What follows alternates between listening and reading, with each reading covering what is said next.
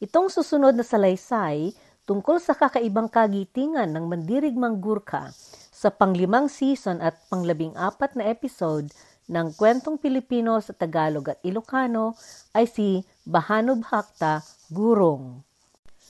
Noong ikalawang digmaang pangsandaigdigan, kinatatakutan noon ng mga tao ang pwersa ng Imperyong Hapon. Bantog sila sa masidhing pagkabalasik ng mga sundalong Hapon na pumatay at nakakakilabot ang kanilang kalupitan. Subalit sa kabila ng kanilang karahasan at katapangan, kinasisindikan nila ang mga mandirigmang Gurkha. Isang magiting na may pambihirang lakas ng loob at tibay ng damdamin si Gurong. Siya ay naparangalan ng Cruz ni Victoria o Victoria Cross na galing kay Haring Jorge na ika-anim ng Britanya sa Palasyong Buckingham dahil sa kanyang sinagawang pagbihag at matagumpay na pakikipaglaban na nagsosolo sa isang napakalakas na pwersa ng kalaban na matatag nang nakapwesto sa hukay na taguan. Naipa sa kamay sa kanya ang parangal noong ikalima ng Marso 1945. Kabilang si Bahano Bhakta sa mga Gurkha na galing sa tribong Gurong. Isa ang tribong Gurong sa dalawang pangunahing tribo sa nasyon ng Nepal na pinanggagalingan ng mga nanilbihan na pwersa na may hawak ng riple noong ikadalawang digmaang pansang daigdigan. Naipanganak si Bahano Bhakta sa pook ng Palpu na nasa Burol sa distrito ng Gorkha na nasa kanlurang bahagi ng Nepal. Sumali siya sa puwersa militar bilang Gurkha noong 1939 hanggang 1940. Nagkakaedad siya noon ng labing walo noong siya ay nagpalista. Nagsimula si Bahanu Bhakta sa serbisyo sa ikatlong batalyon ng pangalawang pangkat ng mga may hawak ng riple na Gurkha o Gurkha Rifles ni Haring Edward na ikapito. Bahagi ito ng pwersa militar ng India na sa mga panahong iyon ay pinamamahalaan pa ng Britanya bilang kolonya niya sa ibayong dagat. Naisali ang grupong ito sa mga espesyal na operasyon ng digmaan na naiutos na dapat isaganap ng napagsamang pwersa militar ng Britanya at India sa Burma noong 1943. Binabansagan noon ang mga grupong naatasang magsaganap sa mga operasyong taktikal ng Kindit. Sa mga operasyong iyon noon, ang pwersa sa kampanya ng digmaan ay binubuo ng 3,000 na piling-pili na mga sundalo. Kinailangan noon na ang mga ito ay napatunayan na ang kabigat at katigas ng kanilang karanasan sa pakikipagbakbakan. Sa panahong iyon, malakas nang nakapwesto ang mga Hapon sa Burma. Ang misyon noon ng grupong ito na kinabilangan ni Bhanu Bhakta ay ang lihim na pagpasok sa likuran ng mga hanay ng Persang Hapon.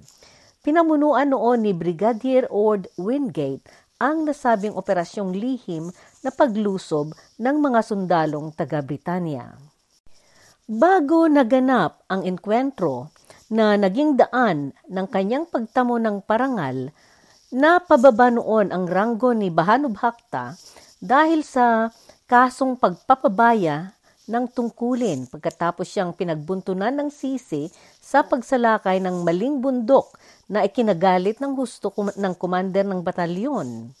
Sa bandang huli na pagtanto na sumunod si Bahanu Bhakta ng utos ng commander ng platoon na nasa itas niya na siyang nagbigay sa kanya ng maling target. Nangyari ang bakbakan na namagpatunay ng namumukod na katangian ni Bahanu Bakta noong naglakbay ang ikalabing apat na militar papunta sa lugar ng Mandalay sa gitna ng Burma. Ang naitakda noong gagampanan ng ikadalawamput limang dibisyon na kinasaniban ng mga Gurkha ay kinailangan na magsaganap sila ng pakikipagbakbakan sa playa ng Arakan sa mababang bahagi ng Burma. Dumaong ang ikatatlong batalyon na kinasapian ni Bahanubhakta sa lugar na Ruiwa bilang diversyon mula sa opensibong pananalakay ng ikang labing apat na army ni General Sir William Slim papuntang Mandalay at umabanse sa Irrawaddy na ang daanan nila ay ang An Pass. Lumusob silang pumaakyat sa mataas na pwesto sa bandang silangan ng lugar na Tamandu. Pook ito sa distrito ng Kiaukpiu na nasa pinakakanlurang bahagi ng Burma. Kung mabibihag nila ang lugar na iyon, makakatulong ito sa pwersang Britanya na makarating sa Irrawaddy na tatawid sa bundok na tinatawag ng Anpas. Ang Anpas ay nasa kamay na noon ng mga Hapones sa panglimamput-apat na dibisyon mula sa ilang mga burol. Dalawang burol ang hawak ng mga Gurkha na pinangalanang Snowden at Snowden East.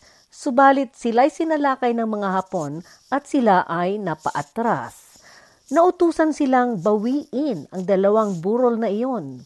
Subalit malakas ang mga kaaway na kanilang makaenkwentro. Wala pa sila noong nakakasalubong na kaaway sa lugar na iyon, kaya noong dumating ang gabi ng ika-4 ng Marso, nakapwesto na ang kumpanyang A.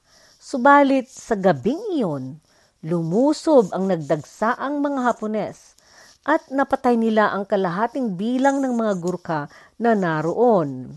Naubusan ng sandata ang mga nakaligtas at kinayanan nila ang tumakas papunta sa kanilang mga kasama sa Snowden. Sa sumunod na umaga, naatasan si Bahanubhakta na noon ay nagkakaedad ng 24 na balikan niyang bawiin mula sa mga kaaway ang lugar sa bandang silangan ng Snowden. Nautusan na labis na mahalagang isaganap niya ito nang walang makakaharang na anumang dahilan. Maliwanag ang mensahe ng kautusan. Huwag kang bumalik ng buhay kapag hindi mo maisagawa ito. Siya ay kasama ng platoon ng sampung sundalo noong pinasalubungan sila ng sunod-sunod na paputok ng masinggan. Umulan ang mga granada, paputok ng mortar at mga baril mula sa mga nakatagong mga ekspertong mamamaril o sniper ng kalaban. Sa kanyang kinararaunang pinagtataguan, hindi niya noon maasintang patuunan ang nakatagong sniper. Biglang tumayo sigurong sa gitna ng mga putukan at kalmado na walang alinta na niyang binaril ang kaaway na nagtatagong tagapamaril sa may puno.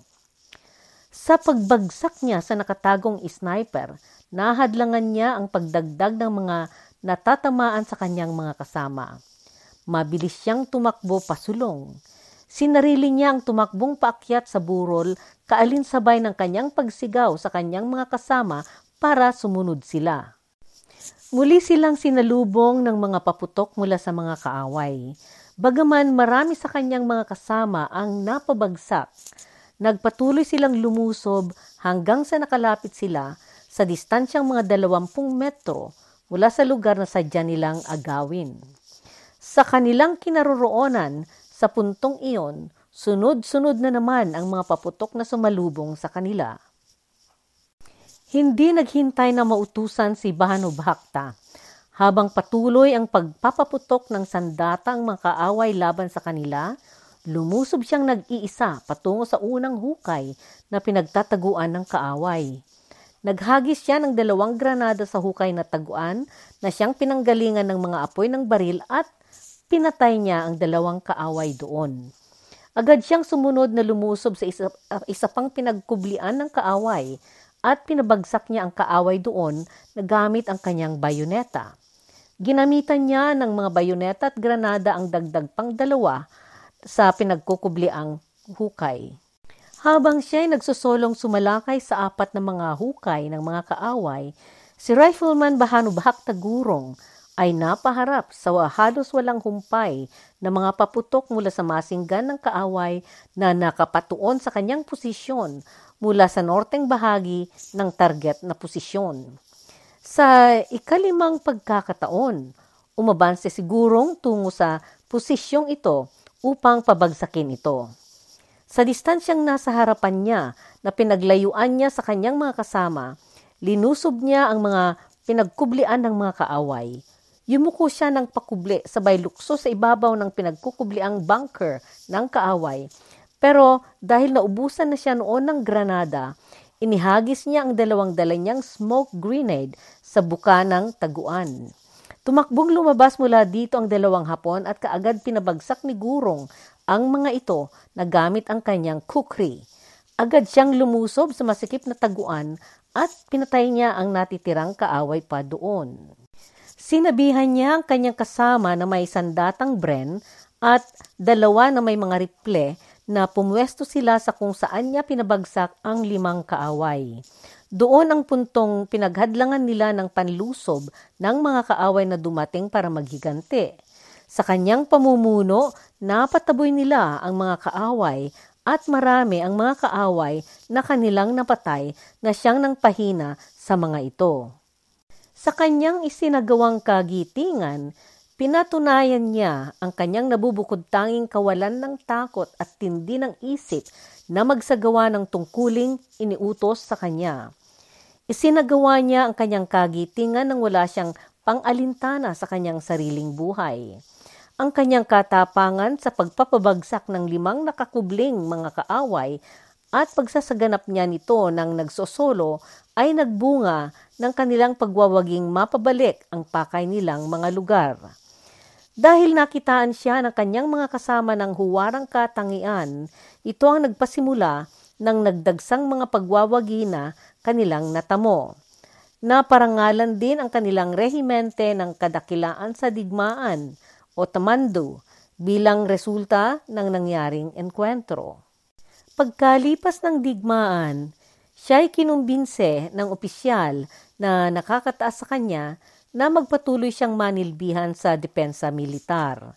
Subalit kailangan niya na noon na alagaan ang nanghihina na niyang nanay at mayroon na rin siya noong asawa, kung kaya linisan niya ang pwersa militar. Siya ay may ranggo na noong habildar o sarhento nung siya ay nagretiro.